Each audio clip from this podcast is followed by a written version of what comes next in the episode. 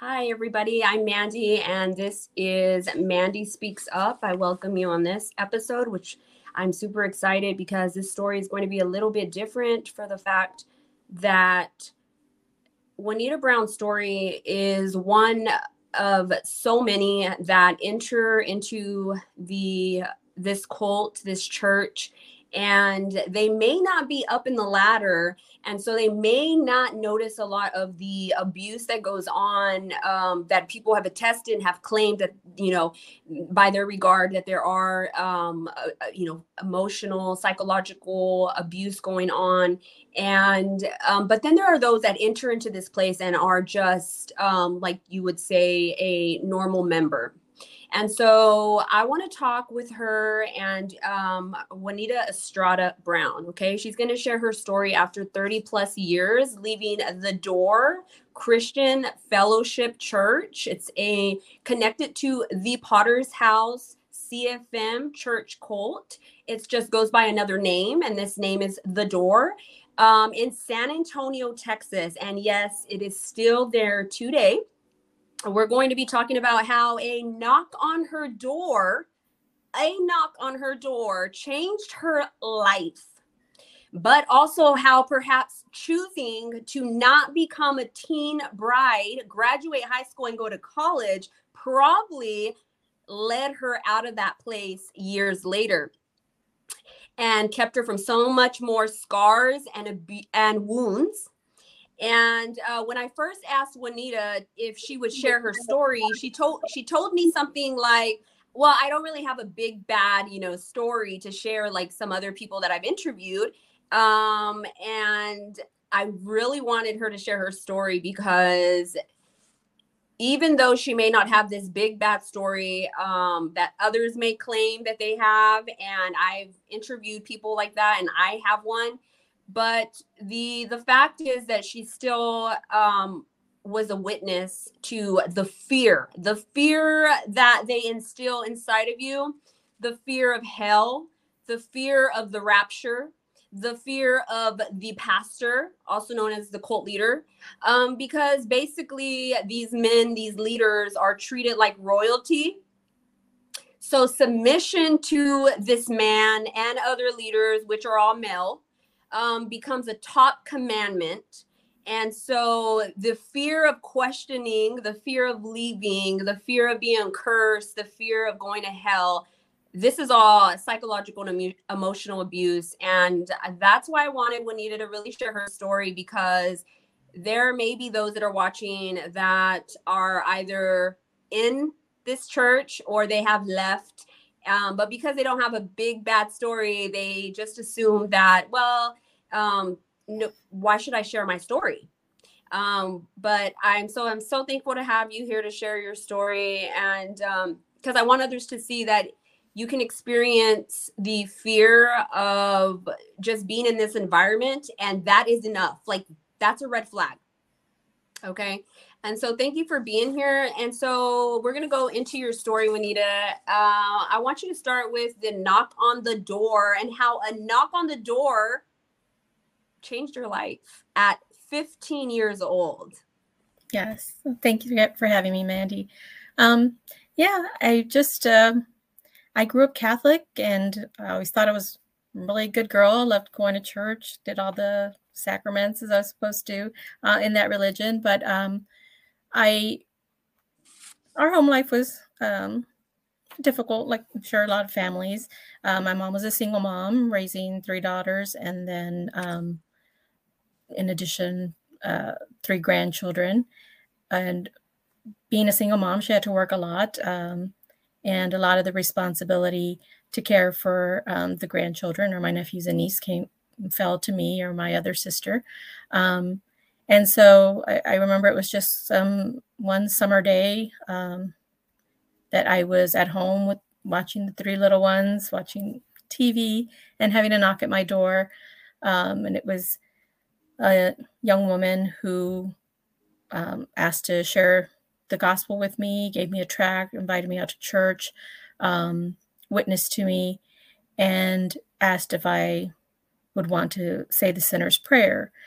Um, always having kind of been shy, non-confrontational, um, I decided that I would go ahead and pray that sinner's prayer, more so just to, you know, to appease and be done with it. Um, but she was really nice. I mean, her approach also. If it had been any other approach, I probably wouldn't have. But um, you know, very, very kind um, woman, and I I saw I prayed with her. Um, when we were done, and she had you know invited me to come out to church. One of the first questions I asked her was, "Well, can I you know, have prayed this prayer, but still continue going to my own church. And one of the things she had mentioned at that time, she's like, you know, um, I could, but I that I would really want to kind of get connected into a church that preaches the Bible uh, or, you know, opens the Bible, preaches the Bible, and um, invited me out to church. Probably that following day because it would have been a Saturday outreach. Um, and you know being that i was 15 year old i wasn't driving yet you know offered to pick me up and give me a ride to church and um, so that's where it started and i you know quickly got involved with um, you know attending the the frequent church services uh, spending time with the, this woman who had witnessed to me um, she was probably mid 20s by that time uh, at that time and um, had invited myself and a few other young um, converts, young women, um, to her apartment, you know, for snacks or you know just to talk. Um, and so it kind of started from there. That she was kind of my first point of contact. And like I said, I really think if it had been maybe any other personality, um, you know, I I may not have been um, as willing um, to to continue to go but she was uh, she I could still say she's a very genuine person um, and then we started getting involved with teen bible study groups and and just all the other events um, and programs. So did it happen? Did it happen right away? Like, uh, you you went the initial, you you you know you were invited, you went in.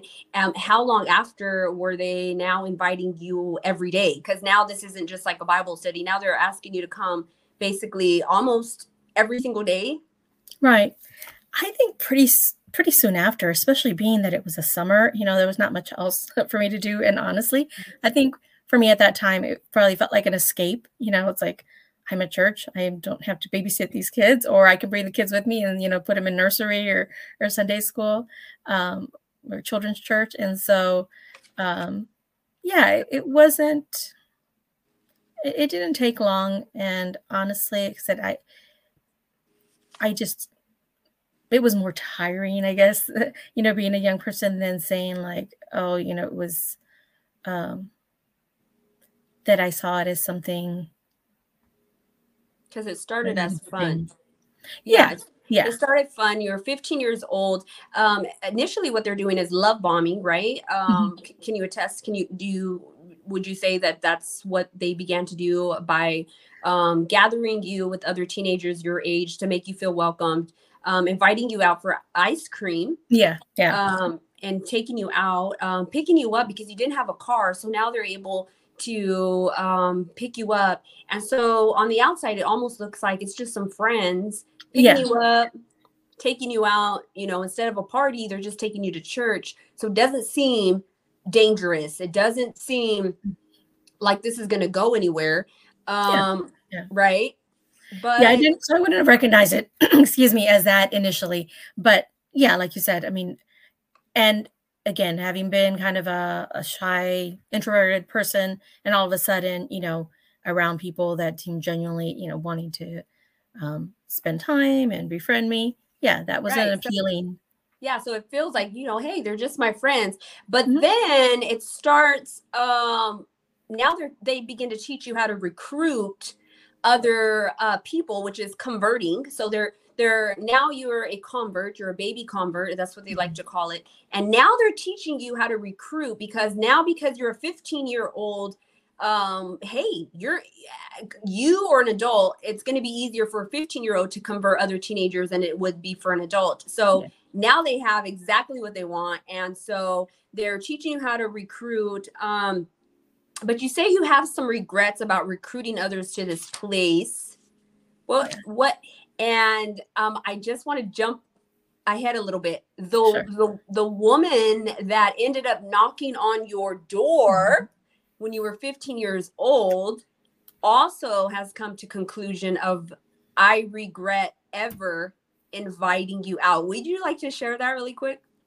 Yeah, it was actually just um, a few months ago. I was back home in San Antonio visiting, and my sister, um, who had also been part of the the church as a result of mine having me having invited or brought in family members, um, though she's no longer attending, had has been in touch um, with this person that had initially invited me, who's also no longer attending, and um, mentioned to me that she had told her that, um, and I clarified that since we last spoke, she says that um, she remembered me fondly, and if she had known then what she knows now, she wouldn't have shown up at my door and dragged me to church. Wow. Um, and you know, and that she ended by saying um, to please give me a hearty apology for like ever having gotten me involved. Um, wow. And you know, I never I never like once really blamed her or, you know, put any fault on her because, you know, at that, I, not that I wasn't willing to take responsibility, but I did the very same to others, you know. Mm. So, like, at the time, you really think you're doing God's will or you're doing right. So you don't recognize it as having been something, you know, that you did wrong. And I still, I mean, yeah so they're they're teaching you how to convert as mm-hmm. a teenager are you are you doing that like how are you able to go out what are some things that you did to help convert to like help bring people in what you know i know you mentioned you went to some um, invasion teams uh, mm-hmm. which is uh, just something it's like a mission work like a missionary work right. where where you go overseas and help convert um and so you those were techniques that you did to help convert others and you shared some pictures with me um, and there's one picture I wish I could show on here. There's one picture um, that you showed me, and it, all you guys have your hands, you know, praying. And um, I, I I looked at that picture and I said, if that doesn't look like a cult, I don't know what. yeah, you know, everybody looked exactly the same, and it just, I mean, I'm like that that that picture alone, but but you were an invasion team. You were doing missionary work to help convert others. Um, so that was one technique that you did, right? Right. So that was pretty much, um, you know, we call it outreach, Saturday, usually Saturday outreach, or any kind of uh, major event that may have been going on in town. You know, that was uh, the time to be out there and preaching the gospel and on your bullhorn. And so, uh, I mean, pretty pretty quickly, it you know got um, invited or asked to attend the the outreaches, um, pass out flyers, which always, you know, to this day, I, I do not like, you know, that it's very hard for me to, um, whether it's polling a person or whatever, it's just that confrontational technique just does not appeal to me. But um, yeah, uh, I did attend just you know, several invasion teams. Usually they were actually local, like helping out what they call the baby churches get started. So going to another town within the state or out of state. But there was um, one major one that I did um, down to Central America during the time that I was there. Um, but yeah, so that. And then when I started going to school, or sorry, to church, I was attending a magnet high school. And um, because I didn't really have being a magnet school is everybody around the city. Um, I didn't really have anyone that I knew or could befriend just because it was so far. You had to be bused. It was not like I could continue, or it was hard to maintain those relationships outside of church or outside of school hours. So um, one of the things that I did, kind of as a result of having started going to the church, was um, transferring back to my home school because several of the the students or kids that were going to church to the church also attended my high school. So it was kind of a matter of coming and having that support and being among Mm. saved peers type of thing. Um, and so once we were there, I know there was oftentimes, I never did it. I always, that's one thing I could not bring myself to do, but especially the guys were really um, strongly encouraged to do the whole um, preaching in the cafeteria, standing on the table, preaching um, in the lunchroom during the lunch Right. hours. And this And- preaching is basically damning people. Yeah, yeah, basically. Very Mhm. confrontational. Um, you're going to hell if you don't get saved, if you don't believe what we believe in. We're the only church. Um, so it was very, um, very aggressive. yes. And the thing is, is this wasn't just being aggressive to help bring people into the kingdom of God. This aggressiveness stayed with so many of the members, especially the men, because the men were um, esteemed very highly um, to have these traits because then you were a strong, tough, macho man. And the men that uh, didn't have a lot of these attributes. So you would say a man that was just, you know, more chill, more calm, um, then they were, you know, ridiculed um, Mhm. to become stronger. Like, you know, don't be such a wuss. And and so get up on that table, get on that bullhorn. Um, and these men were taught to be very aggressive. Mhm. Um, and this also led to aggressiveness um you know in marriages and behind closed doors but that's for a different story. But um i want to talk about how you became familiar with shunning because it was um one year after you were recruited and converted into the door um that's when you when you learned that they were shunning former members after these people would leave or get kicked out and now you were not allowed to speak to them can you share a little bit about um, how you became familiar with shunning Yeah, the the major, um, you couldn't help but but notice. Maybe it had been occurring, you know, beforehand, but I didn't recognize it. But it was the fact that um, all of a sudden we learned that our pastor, um, the pastor I got saved under, uh, was being sent back er- to the home church, um, and we were getting a new pastor. So okay, but um, then I learned that eh, while I didn't really have a relationship with, I really they seemed like nice people. I you know it wasn't long enough time that they were there for me to really develop a relationship, but they they seemed like really kind people. Um, but there were other members that I knew that did have relationships or friendships with them, and um, so once they left. I remember some of those telling some of those people telling me that they um, were told that they could not have any communication. They should, you know, shouldn't be talking to those pastors anymore. Um, you know, they needed to cut them off. And I remember being so confused, like, what did they do that was so wrong that you know I never saw or recognized? And and it's one thing, you know, I would see as far as many times over during my time there of people being you know sent back for redirection or but um the, the fact that then they were just cut off and we're not nobody was supposed to have any communication with them um i i never did get you know the scoop or whatever as far as what caused that to happen but it just seemed to me of you know a really strange practice. But then it also to who you know who it occurred uh, you know who that happened to. It's like you know going from one day to this revered you know Mhm. leader pastor and then now like have nothing to do with them. Right. It was very um you didn't understand here you were Yes. uh, like hey i thought we are supposed to be loving and and supportive and now you get a taste of if you don't do it my way and you get kicked out or you you know we shun you nobody's gonna talk to you. And it's it's a real thing and that's a red flag and that again you can research into uh, cults and what makes an environment a cult and that is on the list um, is shunning so uh, for those that may say well no i don't think it's a I don't think the Potter's House or the Door is a cult. Maybe they're just a, a bad church. Um, no, that's actually uh, researched as cults that that is an attribute. So that automatically puts them on that list. So let's go into some of the weird, crazy, strange cult things because some people can say, um, I know that they, if they've never been in a cult, they automatically have all these ideas of what a cult can be like.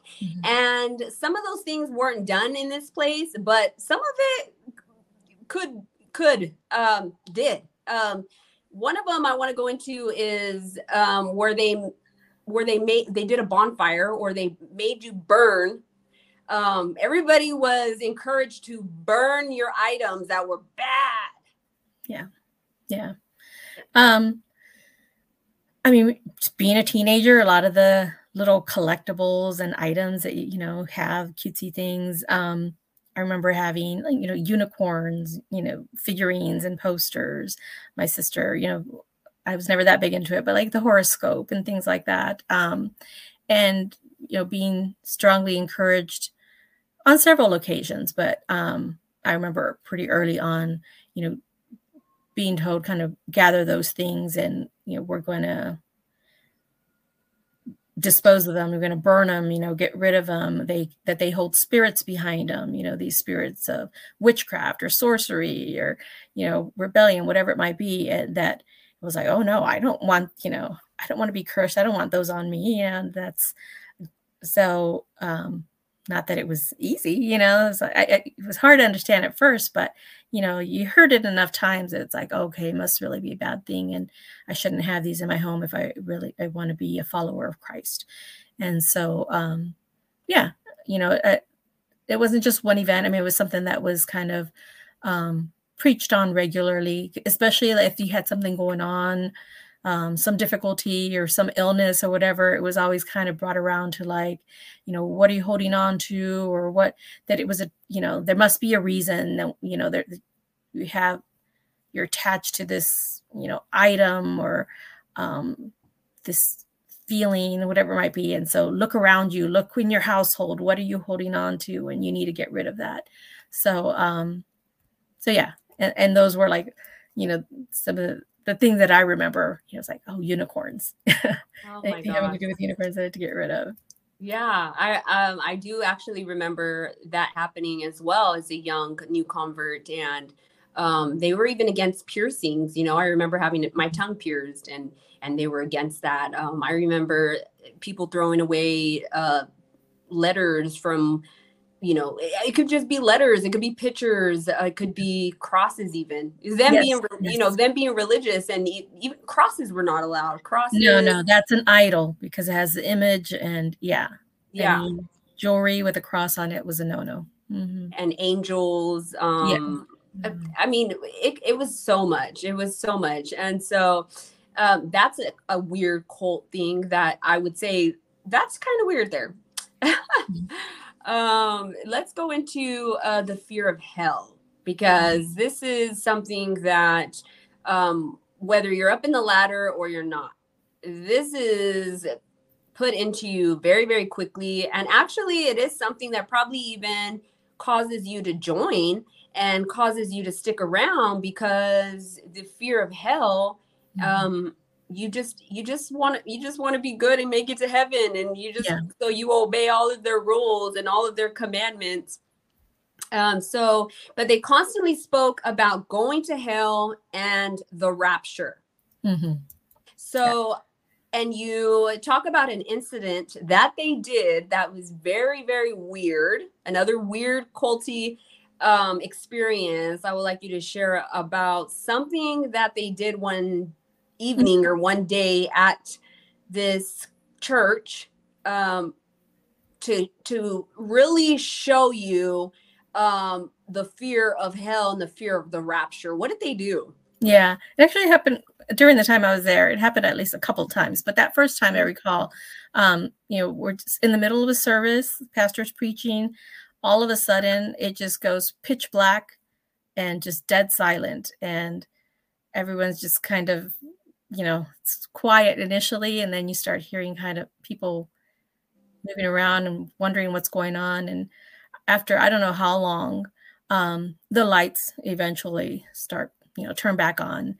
And um, I remember the pastor asking about how many of you did that fear, you know, or what they likened it to is that that just as quickly as that happened, that's how quickly Jesus, you know, will be coming back.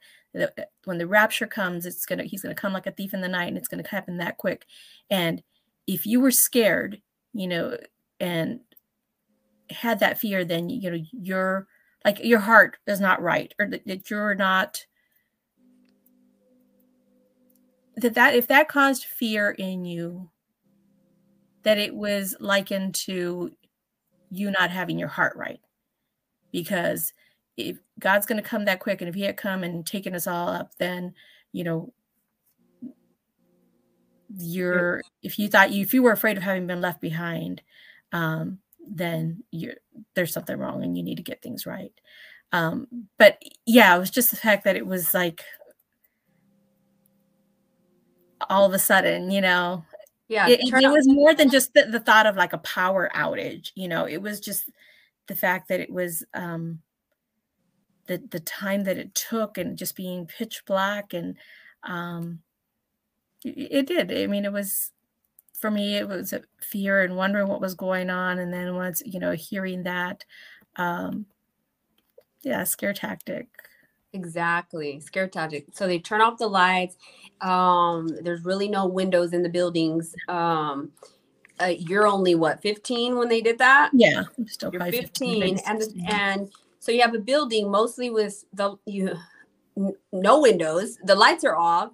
Uh, this is a scare tactic to make people feel the fear of, of, being left behind. And for those that don't know what left behind means or the rapture, so this is something that they believe is going to happen. And, you know, Jesus is going to come back. He's going to take all the people that were good and listened and obeyed him. And everybody else is going to stay here and have to be tortured through all kinds of physical, terrible, terrible stuff. And uh, high chances that you're going to end up going to hell if that happens to you. And so they turn off the lights and they want you to feel that fear. Um, and basically, it's it's to keep you in submission and to keep you yeah. Obeying their rules, their laws, and um, very good scare tactic for especially if you're a young girl. But the thing that is very risky for me, for you sharing that story, is they're turning off all the lights. You're 15 years old. What are the risks? Um, I, you know, if I had my 13 year old daughter come home one day um, and say, Yeah, I just went to church. Oh, good, right? People would think, Oh, how cool. You know, that's awesome. You're going to church. Yeah. Um, but they turned off all the lights and said that we probably would be left behind. Um, wait a minute, they're you're you're 13, they're turning off all the lights. Um, there's adults, there's men in there, there's there's kids there, there's you know, minors in there, they're turning off all the lights. If, if that's not a red flag, then I don't know what is. Like that's an immediate red flag. They're turning off the lights. There are risk factors. There are risk factors. I mean, it could even go into legal matters, honestly, with that. Um, that's just very that's scary. Um, and which takes me into the next thing of no background checks. We're gonna go into no background checks. So um I know that you were only 15, but there are youth leaders, there are nursery workers, there are children's church leaders. Um, from what you can gather, was there any kind of background checks going on? No, no. I mean, nursery was one of the first ministries that I got pulled into, and I think most women do. Um, and then later on, children's church. Um, but no, and, it wasn't even a a thought really I don't think that that would be so, something that it's just part of your duties, part of, you know, serving, being part of the church and serving others, and you just do it. But um, so you no background check done on you. No. And no back and um I you know just to throw this in there I had at for at one time I was also the uh children's church youth leader's wife mm-hmm. um and I can say that we never, not once, had a background check done on us. Um, of course, we were clear, but if we, there was no background checks on us, um, that means I don't think anybody was having background checks being done on them. Right. Um, and on my last interview with um, Tiffany, um, if you haven't checked that out, all the links to my other interviews are going to be below soon. So I want you to check those out. But with Tiffany, um, there was an incident where there was a um, a predator in the cult, but because um, there was no background checks, they didn't uh, they didn't know that, and um, eventually the man did did uh, proclaim that in his testimony that he was a had been a, was a sex offender. And even with that they still didn't do anything about it um, with with you know with her knowledge and and you know with the knowledge that she states that um, they didn't do anything about it. And they actually um, thrived in the fact that his testimony was so bad and gross and, and terrifying but at least he was coming to church now Mhm. so they were very welcoming to him um, but apparently to these pastors that you know welcomed you or that were the pastors that when you got saved into the san antonio texas uh, church they got shunned Mhm. and we don't know what they did um, but the sex offender in you know colorado in tiffany's uh, the potter's house church there in colorado uh, he was allowed to stay so i hmm, I, I don't i don't i don't know if these uh, pastors did something what could i mean they apparently they right. apparently they did something worse than that if they were shunned but it you know it doesn't make sense but Mhm. um so yeah no background checks on uh, nursery workers children's church leaders um so i want to go into you are now being encouraged to be a teen bride. And that's actually when you started getting some red flags i believe and you started thinking something's not right um because now they're encouraging you to hey it's time to get married. And you're like what 16 17 18 years old?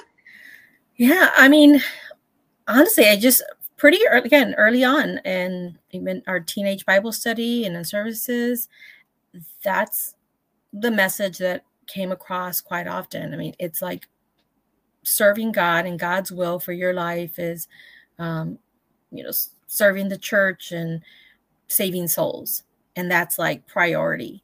And so um, that ahead of any kind of job, career, college, and you know, they pastors, you know, preachers, evangelists are put on such a high pedestal that um, it's something that you aspire to, and whether you know, even if it wasn't overtly said, you know, all you guys need to become pastors and all you girls need to become pastors' wives.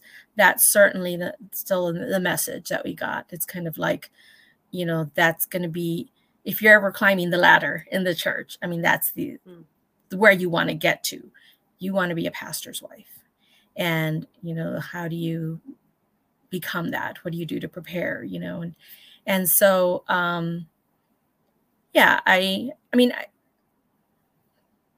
my my mom having been a single mom and having been a nurse um, growing up, I always thought I wanted to be a nurse as well. Um, but once I was in the church, my whole thing was like, oh yeah, I just eventually want to get married and and have babies. Um, I thought my ideal was going to be like after I graduate, get married at 18, start having kids at 20, and become a pastor's wife eventually. Um, but yeah, I, you know, grad school graduation came and there was no prospects, and so um, yeah, yeah. Um, again, with my mom having been a single mom, she was widowed when I was really young. Um, I knew the reality of, you know, anything could happen, you know, saved or not saved. Um, you know, they tell us your life isn't guaranteed. And so I, and I had also recalled hearing a story um, sometime in the 80s. I can't remember if it was Prescott or um, Tucson Bible Conference, but that there was actually like a drive-by shooting that happened, and somebody, uh, a, gen- a man sitting in service at the church, was shot and killed, and so his wife was left, you know, widowed with young kids. So it's kind of like for me, it was a reality that this could happen in or outside of the church. So I thought, okay, well, meanwhile, while I'm waiting to meet somebody and get married, I guess I'll go ahead and go to school, at least, you know, get myself a certificate or a degree. And so I decided to um, to go to community college and um, started an X-ray tech program and wound up getting my associate's degree. And um, you know, so now I'm 20 and still no prospects. Um, the church was growing, but I mean, it's still pretty slim pickings, I guess. And there just wasn't any prospects. So like, okay, well, um, I wound up having getting my own apartment, having my own car. Um, and congratulations, because I, I just want to share, like, for other people, they might be like, okay, well, what's the big thing? The big deal. Okay, she went to college, she got her own car, her own apartment, but you have to understand that in this place, teenage girls are encouraged to marry ASAP, and teenage girls were never encouraged. Well, I wasn't. I was in it at 16. We were not encouraged to finish high school, go to college, and definitely not get our own apartment. Um, we needed to hurry up and get married quickly, quickly, quickly, and stand behind our husbands. So mm-hmm. the fact that your story is is your bravery, bravery. I for those watching that, you know, maybe there's some a young girl watching this that's inside of this cult. Like I feel like you are an inspiration, Juanita, because you went beyond their limitations. You that alone is so big. And if you've ever been in this cult or a cult that did this, or I mean, this is huge for you choosing to finish high school and go to college and get your own apartment and get your own car. Um, it, that is just in itself freaking amazing. Um, but it didn't feel amazing at the time because you had all this and you're not you're now you're a threat um so you feel like nobody wants to marry you. These guys don't want to marry you.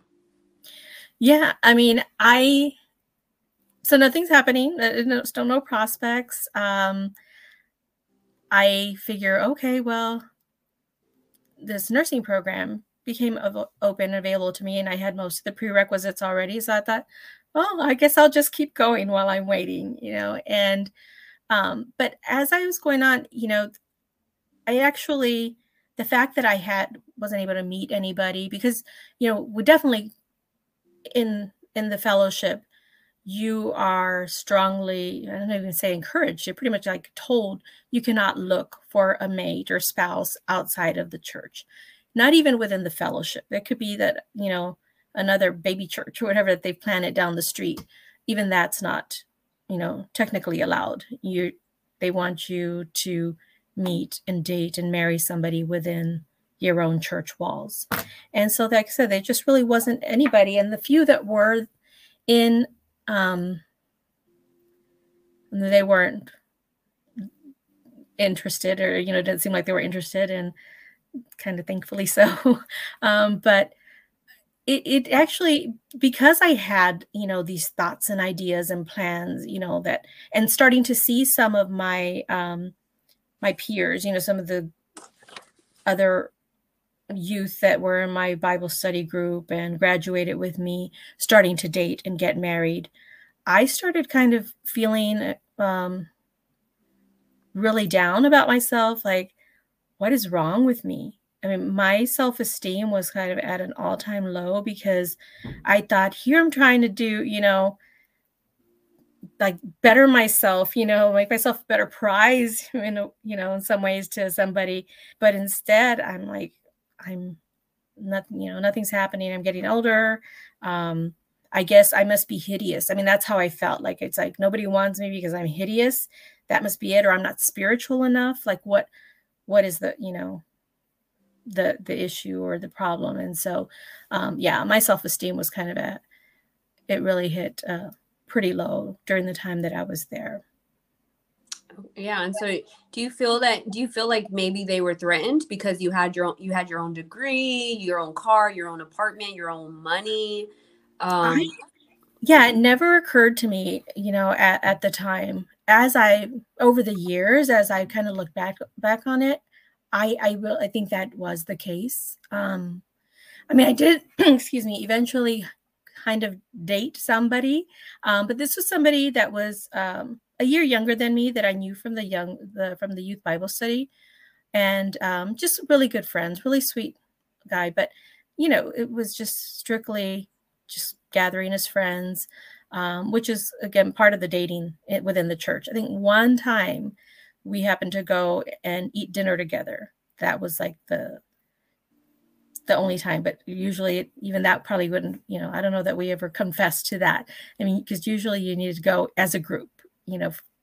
Um, but I remember um, shortly after that, people starting to talk about, oh, when you and so and so get married. And I was like, wait, wait, wait, wait. You know, that's no, like this is something I had been wanting, you know, but, um, or thinking, you know, that I had wanted but then when they did kind of feel like I'm getting married off or, you know, paired up with this person, I realized that that really was not what I wanted, at least not with that. Or like if, you know, if this was almost a feeling like that would have been my, that was my only option. Um, and yeah, I said, very sweet person. Um, but that's not what I wanted.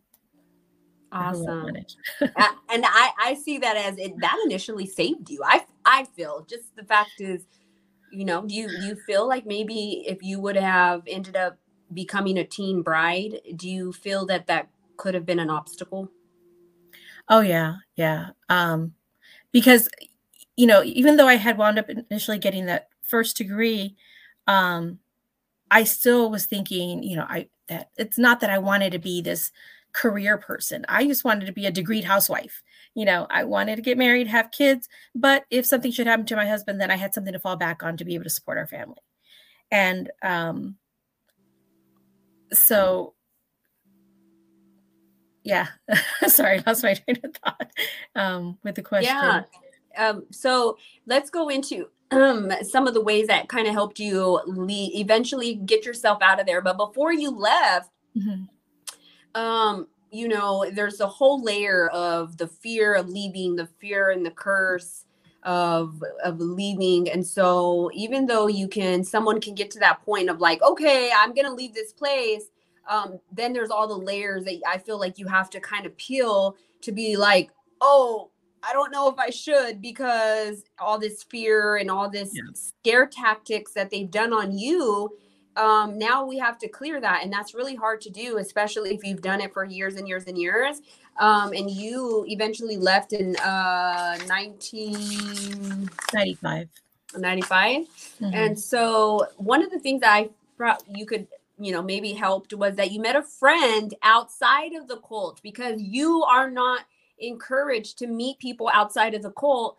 um, but you met a friend outside of the cult you ended up going on a trip mm-hmm and you can share about that.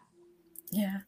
Um, I, during nursing school, so after I, like I said, I continued on um, in school just because there was nothing else happening in my life. And so I wound up going to nursing school. And um, I met uh, um, another young lady that lived fairly near me. And so we initially met um, because we decided to carpool and she had a somewhat similar background. She came from a very um, conservative church with the the women, you know, no makeup and long skirts and dresses, um, and so you know we just became close with the with the um, carpooling and started spending more time together. And um, she was actually in a dating relationship though, and I wasn't, but we um, still kind of like, oh, wanting to go and just experience life or explore and, and do things. And so um, we wound up probably within that first year of knowing each other, decided to take a, a trip to Cancun. And it was a, a, cheap trip we could do, you know, pretty affordable. And um, so she and I wound up going there. And during that time, it was just, you know, the fact that again that curiosity and being so far away from people thinking that you know nobody would see decided to try drinking you know for the first time and not knowing you know alcohol you know um, it was just kind of like or remember ordering things that I remember hearing, you know, like I can't even remember now, you know. Um, and I'm getting so sick.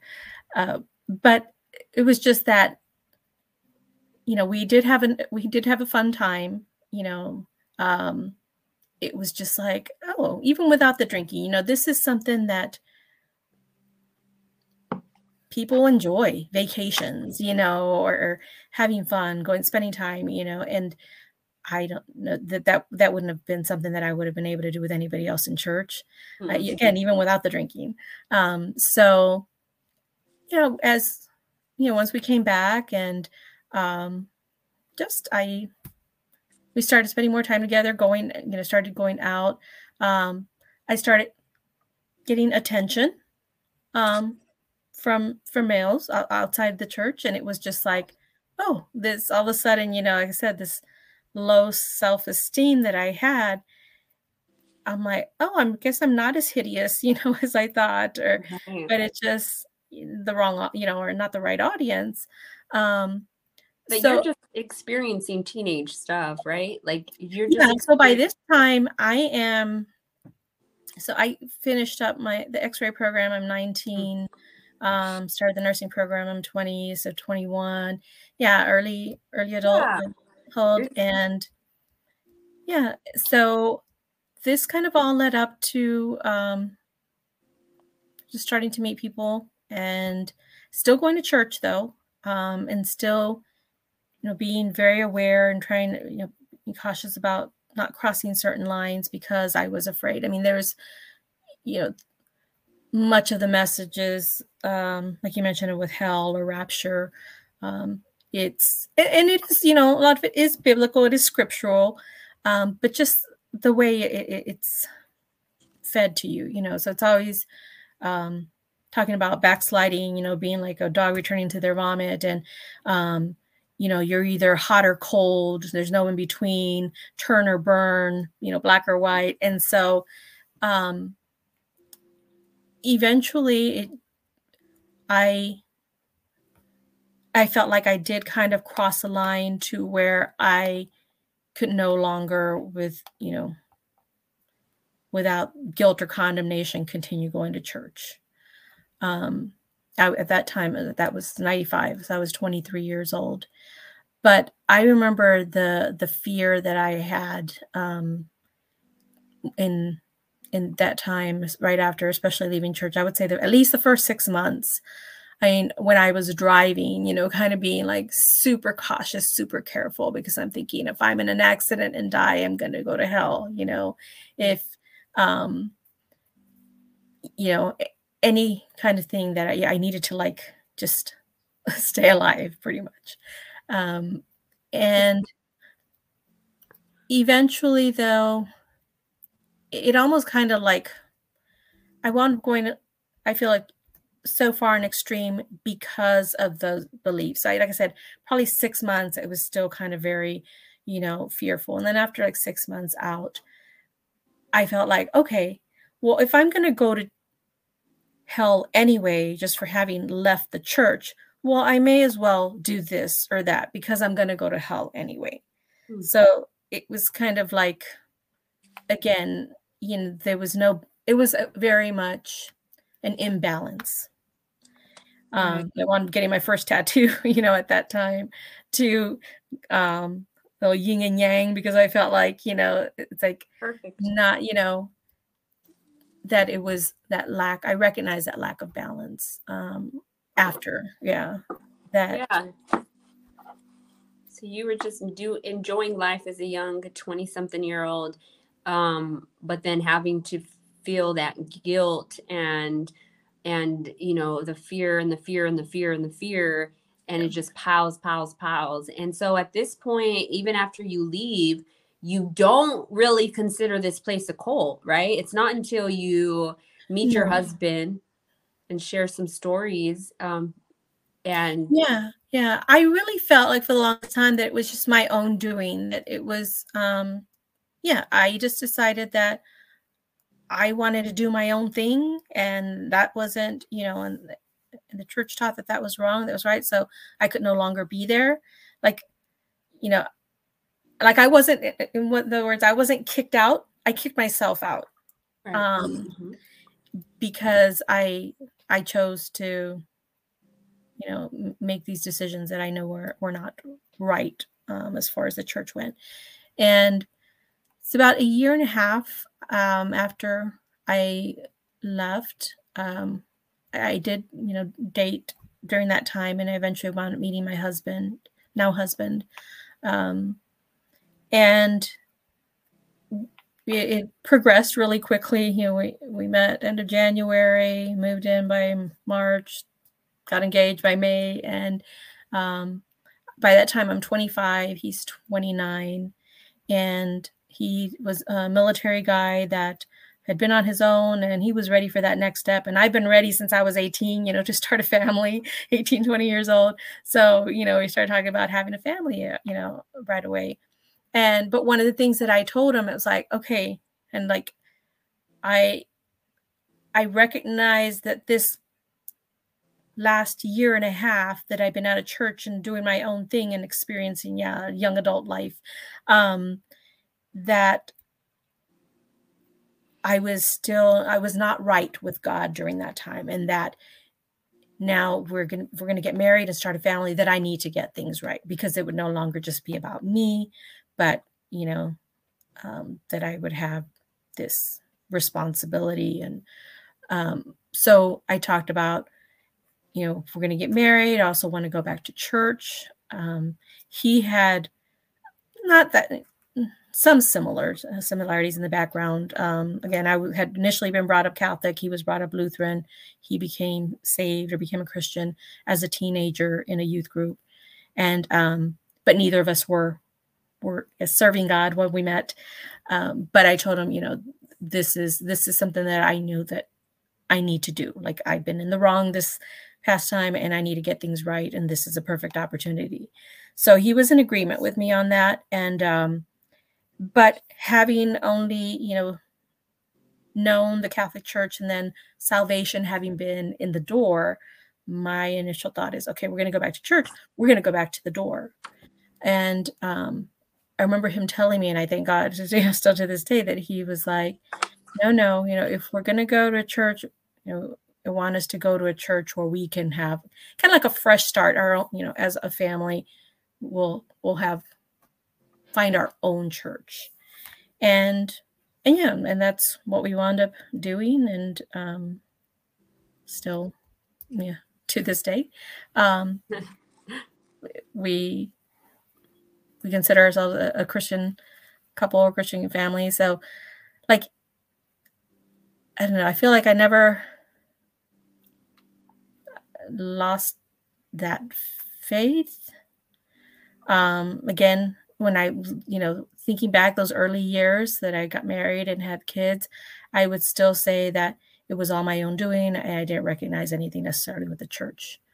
Um, when that came, but actually, my husband did, I did share stories about, um, you know, when we were dating about me having been in church and like no TV, um, being allowed and no dating outside the church and different things. And I remember him being, I think, one of the first ones that ever remarked that that sounded like or that it was a cult. And I remember thinking, no, no, no, you just don't understand. Like, you know, you didn't go there. Like, it's not. But I, it was nothing that I really took to to heart at that time. Um, and I mean, I still even when during that time that I was gone in the first few years, I still had family in the church um, that Your I had brought, right? Yeah, that I had brought in my two st- oh. sisters at one time. She was only one was attending at that time, but had my nephew, my niece. I had brought in uh, former coworkers, schoolmates. Wow. You know, so, so you were a good converter. yeah, I mean, but, and, and I um think it's because you're genuine, like being genuine and authentic. I think that has to do um, with the fact is like you're still who you are in that place. Um, and if you're a genuine person, you're a genuine person. You know what I mean? And a lot of these people that are converting, they are genuine in the fact that they really believe that they're doing the greater good. Um, and, but just like the woman who knocked on your door and you know 35 years later or whatever it was like oh my gosh i'm so sorry that i ever you know did that because she helped bring you into this environment that ended up um, being a cult um, and you went in in 1980 was it 83 87 to you went in at 1987 um, and uh, did you know at that time probably not because you were 15 that they had already been in the media and in the news at that point of having cult ap- attributes and all kinds of, of rumors and stories going on about them that are you can find it even on youtube today um, news stories um, i think it was early 80s late 70s of the Potter's House being a cult. Yeah no i had no clue. Um I, I, think you know part age partly my age that that wasn't something that i would have thought to research. But even then i mean sh- social media internet was not you know huge at that time. And then the fact that they did encourage no tv so it was like right. yeah i was unless somebody told me directly or i yeah. didn't know Right, and that I that's the beauty of now um, having such a widespread of you know social media, mm-hmm. and is the fact is um, that you are able to research and figure out on your own, even if you have to do it secretly, like mm-hmm. I did. I um, secretly um, because social media was discouraged. Um, I you know I couldn't be on Facebook, I couldn't be on Instagram, um, and so I I did a Twitter. And I eventually had to erase my delete my Twitter because they found out that I had a Twitter. Um, mm-hmm. and they they basically did a whole sermon about how that was so bad and you needed to get off of there. So even though they weren't pinpointing me, it they it was like they did. Yeah. So I went home and deleted it. But what happened was I eventually uh started a anonymous mm-hmm. Twitter so they wouldn't know it was me. And thankfully, through that, I was able to come into contact with some people through Twitter, and they were professionals um, that were outside of this uh, this place, and they um, definitely um, basically were the were the one of the first ones to tell me um, I think you're in a cult. And it was like, a, you know, a slap in the face because it was like, no one's ever, ever really told me that to my to me like to you know through one-on-one they basically were like I, I and they were professional and they were like i think you're in a cult and and thankfully that led me to researching about it mm-hmm. and then i was able to leave but i still didn't want to call it a cult because if you say you're in a cult people will think you're dumb you're not smart um, they have all these labels on you um, i think you don't so, want to admit it to yourself either though i mean it's just because mm-hmm. that's like yeah reflective of you what how you know right. that i didn't recognize yeah. Exactly and so um but thankfully um i you know by me admitting that it was a cold i was able to research and i'm you know and and a lot of the people that have left and that are leaving are now knowing the truth and so stories like yours Juanita are very very brave and so i definitely want to thank you again for coming on here and sharing your story and and giving a taste of those that come into this place and they may not stay very long um, but they do feel and see the red flags. And even though they might say oh maybe it's just me maybe it's just me um, i really hope that your story can show them that um, these red, red flags are real. Trust yourself trust your intuition. And i know that in this place we're not encouraged um, we weren't encouraged to uh, trust ourselves and trust our intuition. So we have no idea how that even feels. And so researching it is what's going to help you is finding people outside of this environment, professionals even that can hear your story and say, I you're in a cult. Yeah. And I will say just quickly is, you know, like I mentioned, I I came out of it. I was still, you know, my family was still in there. I'd attend weddings. I'd do harvest festivals, like no ill will at all. It didn't really hit me until my some of my families and friends started leaving and they sought me out. Mm. At knowing how it had been, you know, had been out a while now and was still able to serve God and um, you know, coming to me with like those fears. Um, one of them that was so fearful and trying to find any church to give a tithe to after she left just because she was so fearful of God like striking her finances and you know that she would be you know because she was robbing God and so trying to find a church to give her money to Oh my god. um, or that and she wound up getting pregnant out of wedlock and being afraid that the baby was going to have some kind of deformities or everything just because all you know the curses and the things that they say Oh will happen when you leave but Right. um and and so it, that's actually you know because I, I would i've seen some comments um you know over time people say you know that happened so long ago why, why are you people still you know some of you still kind of feeding on this or like and i said for me i you know it it really didn't even seem like an issue until because i wasn't as affected or i guess damaged um maybe personally but i have seen since as i've people that I love and that I brought in and have left had very different experiences and Mm.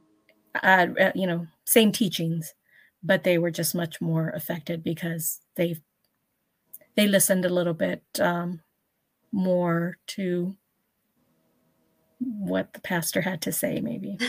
yeah they, they climbed the ladder um and when i say it like that it sounds like you're just like you know it's almost like a business but it you know if you it i don't know another word to say it but if you're climbing the ladder it's almost like you're just trying to get closer to god um and i'm speaking with experience and so we'll do whatever it takes to get up there. Um but basically at the end of the day i feel like you're just um you're submitting to a man that is could be narcissistic um you know abusive and uh you know psychologically emotional and and other claims of course. But um i just want to ask you this question. Are today how are you in your life are you happy Very much so. Yeah. Um, and I and I because I want to ask that because it one of the things is if you leave this place, you will be miserable. You will not be happy anywhere else. So I do I you look happy, so I want to make sure so people Yeah. yeah, like I said, I definitely um, heard about uh, somebody I had run into a few years after I first got married, had my first son, um, and it's like, oh yeah, I'm in, you know, finished nursing school, I'm a nurse now, and I have my, you know, my son, and they're like, and remember her commenting something along the lines of like, oh, you know, God had such, you know, like I was so should be thankful that God had such grace on my life because that, like that was not kind of the way things nor should have gone or but by god's grace. Uh, and yeah god is graceful um, you know but i so my husband and i met you know we've just celebrated 25 years in september. Have two young thank you two young grown adult men. My um, youngest is in the navy now um, and still working as a nurse. I'm kind of the best of both worlds. I work part-time work from home a lot of the time so i'm still kind of that degreed housewife um, that i kind of wanted to be. Uh, i did go on um, even you know after about a few years being married went up got, went ahead and got my master's degree too. Um, and but yeah i mean god's been good and um, yeah it just it just it just shows that um without the fear right? You can live a life without fear. You can be happy. You don't have to do like the rules and the, the their rules to be happy and that's what i love about yeah. The whole i mean i would hear about legalism even there you know but it's like they didn't recognize their own words you know? Oh of course not. Yeah it, it's it was really man and you know what about the holy spirit being you know the the, the one that convicts you and you know guides you tells you you know that you're wrong rather than or or what you should or shouldn't do. And so yeah it, it's that whole living in freedom um in you know under grace and victory. And it's be, my accountability is to god alone you know and not having to um revere or worship a man and depend be dependent on his word alone as gospel. Right. And so uh, i want to leave this interview with one with your words. Um if somebody happens to be watching um that is still inside of this cult it could be you know a teenager um it could even be a pastor's daughter a pastor's Mhm. son um it could be someone who already started their own cult their own baby cult their own baby church anybody who's watching because i really hope that this this interview is shared um, and eventually leads to so many that may be in that place and they they don't have they're not they're not on social media because it's so evil and they and they can't have a tv because it's so evil and they can't be reading you know worldly books because it's evil then but they happen to come on their but they have youtube Mhm. so, Yeah. Or that my spotify uh podcast and you're listening to this um what would you tell them? What is something that you would like to leave them with if they're watching this and they're confused? They they feel like something's not right. They feel like things have been going on they that are not okay not okay and they feel it but they don't know what to do. What what are some words you would like to leave them with? Um, I mean, I, I want to point them to read the scripture for themselves, but I know that even, you know, when you hear something so often that it, it's hard to think otherwise. Um, I still sometimes find myself, you know, having initial reactions to things like the word chiropractor or, you know, certain things just because of um, sermons that I heard so long ago right uh, t- triggered, you know, but um, trigger you know, yeah, read read the word of God, you know, for yourself and seek out other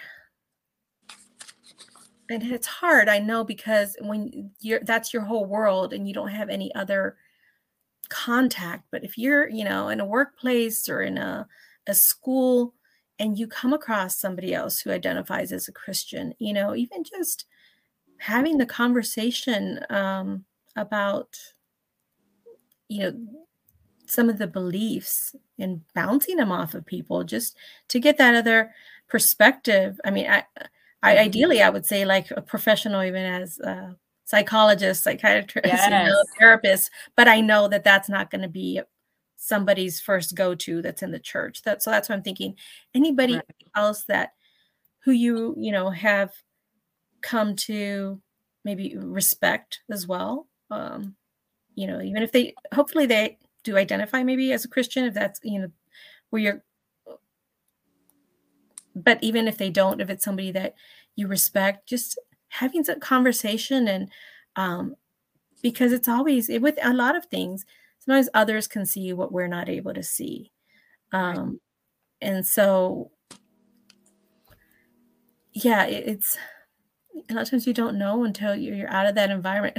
Take a vacation, like just right removed from the environment for a little bit does Yeah. not automatically mean like that you have fallen away from God. You can be with Mhm. God wherever you are. God is a big God. He's not confined to a building.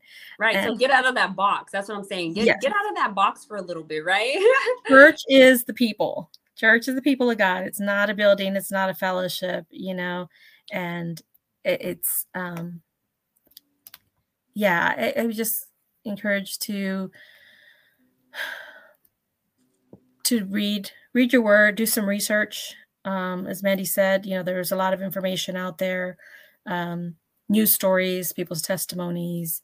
Uh, ask questions of people that you, you Mhm. trust, and if you can, you know, find a therapist. You know, maybe you have an what is that EAP through your work or school. Advantage, you know, yeah. And Google because I- um, because I know, like you said, a lot of things you have to almost do in secret when you're there, and Right. um, so those are like maybe some Awesome. Definitely. Um, there's also, I think his name is Steve Eichel. Um, if you Google him, he does research on cult environments. And so he has the bite model, and you can look that up.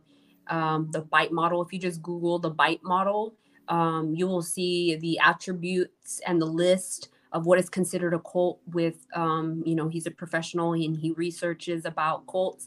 And um, you will I mean, just take that list and see if the Potter's House or the Door is on that list of things that would be considered a cult, and start there. And you might be surprised, and you also might um, feel like, oh my gosh, um, I kind of felt this, but I didn't know how to think it because I was too scared and fearful. So, yes, definitely, I would recommend getting outside of that box and finding um, help. Um, And so, definitely want to thank you again, Juanita Estrada Brown. Thank you so much for sharing your story. Thank you, everybody, for watching and replaying. And check out some links below. Be my uh, my own personal interview that I have done. Um, if you want to know more about my story, the link is going to be below. And then also, I've done other interviews. So, subscribe to my channel. There will be more interviews coming next in 2023 and i'm so excited for to share um, you know everybody's stories that are willing to share. And thank you all so much. Thank you juanita again. I'm so glad you're happy and you're free. And i love your story. I love what you shared about doing it i feel like you did it your own way and you broke through their limitations and at the end um you know i could have only hoped that i could have done it like that um i didn't um so i have my own story but i it, it gives me hope to know that somebody can come into this place and be like you know what? I'm to do the opposite of what they're saying. And your strength is admirable and i just i thank you so much for sharing your story yeah thank you again for having me Awesome. All right. Well, until next time, everybody, we'll see you again on Mandy Speaks Up podcast on Spotify and YouTube. Thank you.